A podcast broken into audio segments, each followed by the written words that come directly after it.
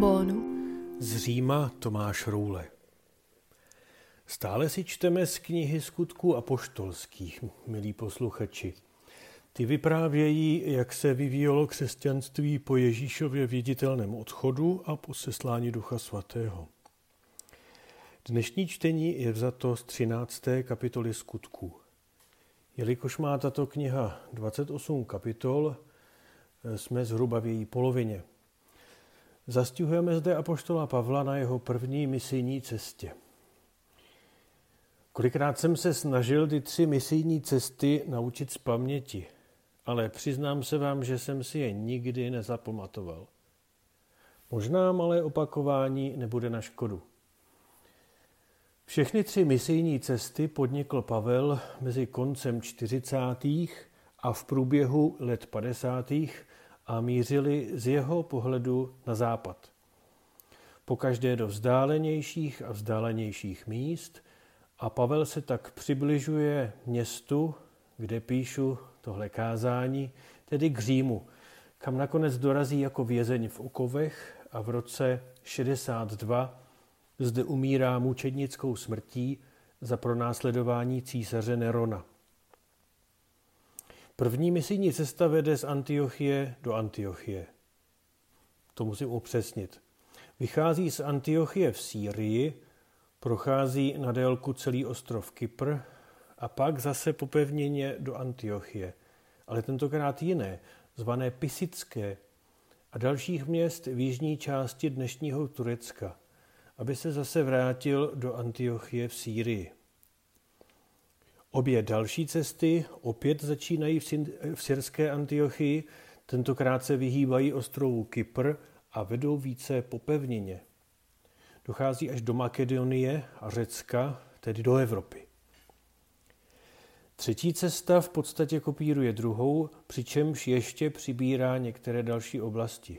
V obou případech se vrací zpět lodí, případě druhé cesty se vrací opět tam, odkud vyšel, do Antiochie v Sýrii. Třetí cestu uzavírá v Jeruzalémě.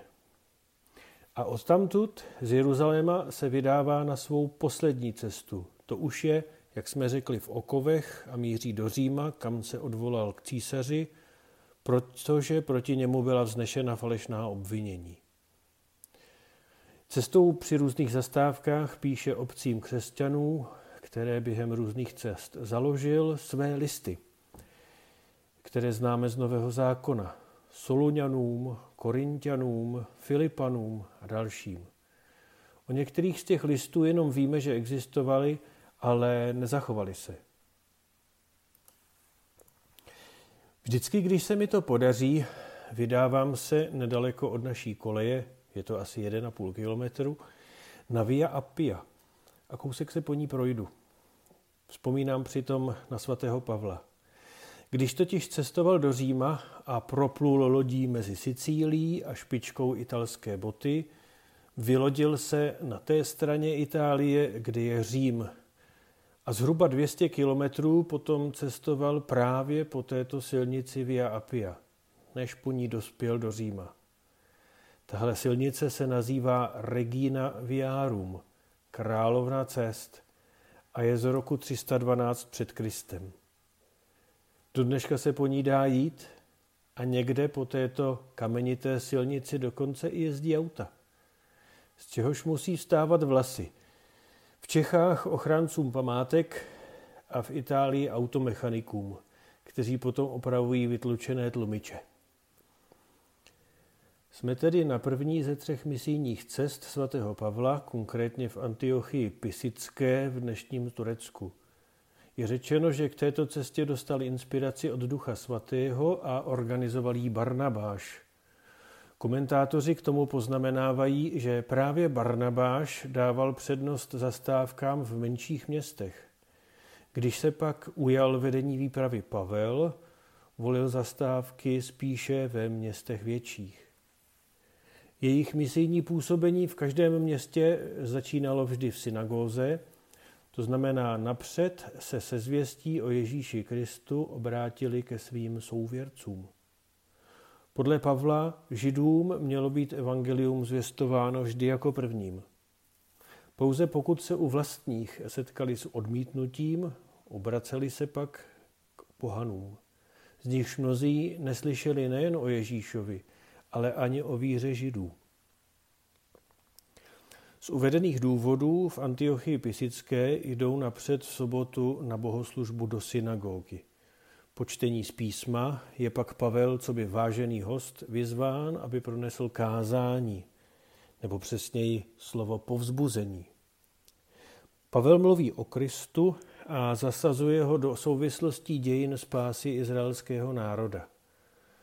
Získá svou řečí velký ohlas a cituji, Všichni je prosili, aby k ním o tom všem znovu promluvili příští sobotu. Konec citátu. Tedy žijící, židé žijící v diaspoře, tedy mimo Izrael, reagují v zásadě velmi pozitivně na evangelium. Tak, teď jsme si dnešní čtení zasadili do souvislostí a vrátíme se k němu. Protože v těchto okolnostech se děje to, o čem čteme dnes. Nové Pavlovo sobotní kázání si totiž přichází poslechnout skoro celé město a židé nejsou nějak blíže specifikováni, jsou naplněni závistí a tak Pavlovým slovům odporují a rouhají se. Všimněte si, nevadí jim přímo křesťanská zvěst, ale to, jakou pozornost apoštol sklidil. Závist. Závist způsobuje, že posluchači jsou rozděleni. To není zase tak neaktuální i dneska. Pavel na to reaguje způsobem, jaký už jsme předestřeli, protože podobné rozdělení mezi posluchači už zažil a zažije ještě moc krát. Setřásá si prach z nohou. To bylo tehdy výmluvné gesto. Setřásám si prach, který na vašich cestách úlpil na mých nohou. Opravdu nic si od vás nechci odnést. Snad by to dneska bylo možno vyjádřit, ani kafe si u nás nedali. Vám nejprve se mělo hlásat Boží slovo, ale proto, že ho od sebe odmítáte a tak sami sebe odsuzujete ke ztrátě věčného života, obracíme se k pohanům. Neboť tak nám to nařídil pán. Pavel hovoří o odsouzení těch, kdo nepřijímají Krista ke ztrátě věčného života. Jestli to dobře rozumím, tak jim slibuje něco, čemu se říká peklo. No a máme to tady. Typicky katolické téma odsouzení do pekla, kde už není šance na žádnou změnu k lepšímu a kde, řečeno slovy Evangelia, je pláč a skřípění zubů. Někdy se církvi zvláště v dobách naštěstí už minulých, vytýkalo, že straší lidi peklem, že vlastně lidi udržuje ve strachu a oni proto musí být hodní, protože jinak si je vezme čert do pekla. Určitě je možné, že na někoho, zvláště v mládí, některá katolická kázání mohla takhle působit. To nikomu nevymlouvám. Ale jde o jinou věc. Co s námi bude po smrti? Čeká nás něco? A pokud bude něco, jaké to bude? Bude to něco, co se nám bude líbit? Nebo něco hrozného? Nebo něco mezi tím? Jsou lidé, kterým je to jedno a nezabývají se tím. Alespoň to říkají. Jsou lidé, kteří z toho mají úzkosti.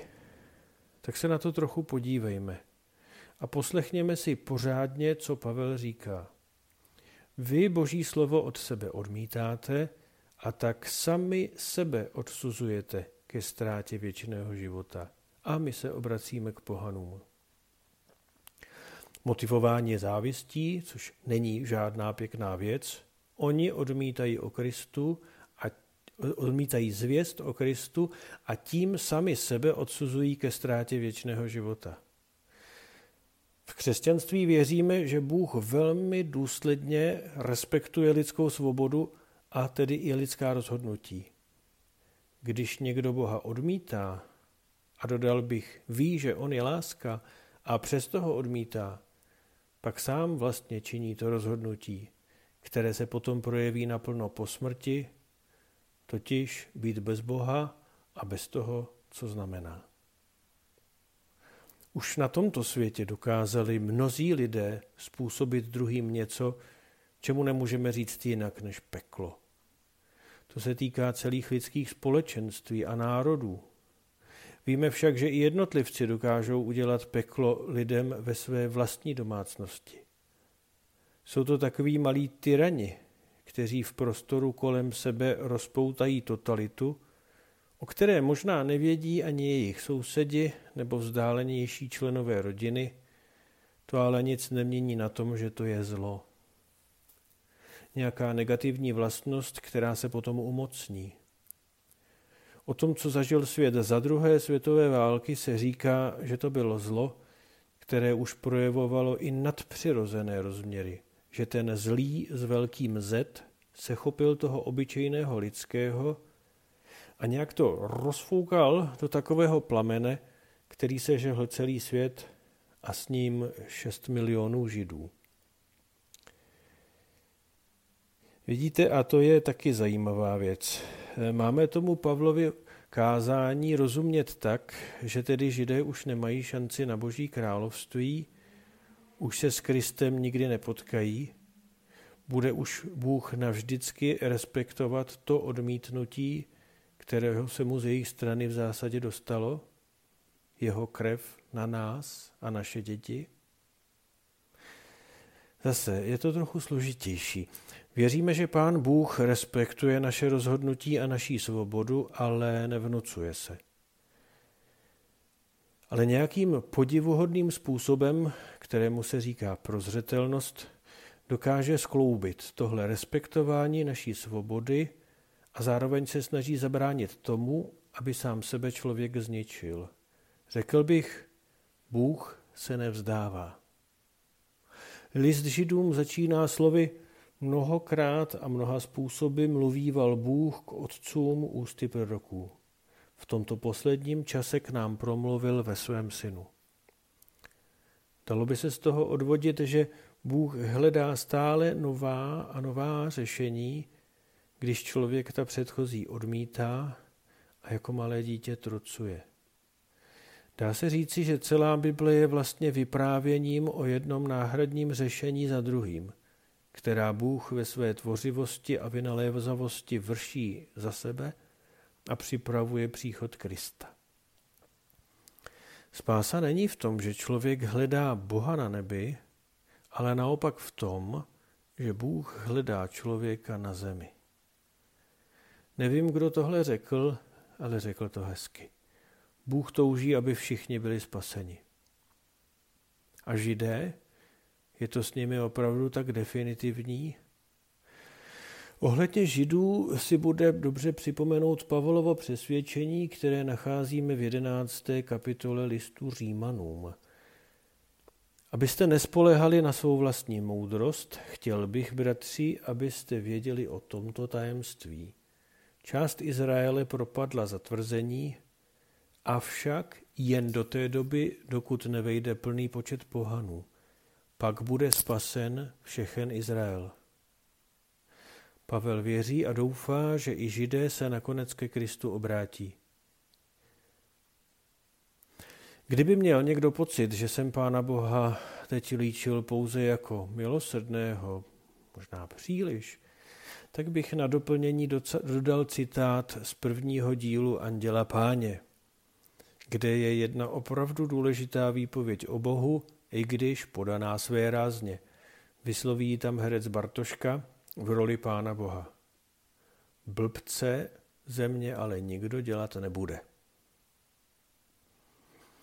Takže tyhle světodějné věci máme pořešeny a můžeme se starat sami o sebe. Teď to nemyslím sobecky. Co se týče našeho věčného osudu, každý by se měl starat především sám o sebe. I pán Ježíš se toho dotýká, když říká, jaký prospěch bude mít člověk, získá-li celý svět, ale svůj život ztratí. A zač získá člověk svůj život zpět? Vidíte, takovýhle nečekaný význam může mít to staré české Starej se sám o sebe. Velmi pochopitelně a jednoduše to vyjádřil svatý Augustín. Ten, který nás stvořil bez našeho přispění, nás bez našeho přispění nespasí. A tak závěrem bych si dovolil vyjádřit přesvědčení, že to, co platí o lidstvu jako celku, totiž, že Bůh mnohokrát a mnoha způsoby hovořil k našim předkům, že to platí také pro člověka jako jednotlivce. Mnohokrát a mnoha způsoby mi Bůh vychází vstříc s velkou fantazí, tvořivostí. A dokonce se On mě a každému z nás přizpůsobuje. Někdo to vyjádřil takhle. Bůh tě vede tvým způsobem. A dodal bych, Bůh věří ve spolupráci s člověkem. Myslím na vás. Podcast u Ambonu pro vás připravuje Fortna. U Ambonu se střídají Ladislav Herián, Pavel Pola, Josef Prokeš, Petr Glogar, Tomáš Roule a Petr Vacík. Slovo pro každý den najdete na www.fortna.eu, na www.prakjezu.cz a v podcastových aplikacích.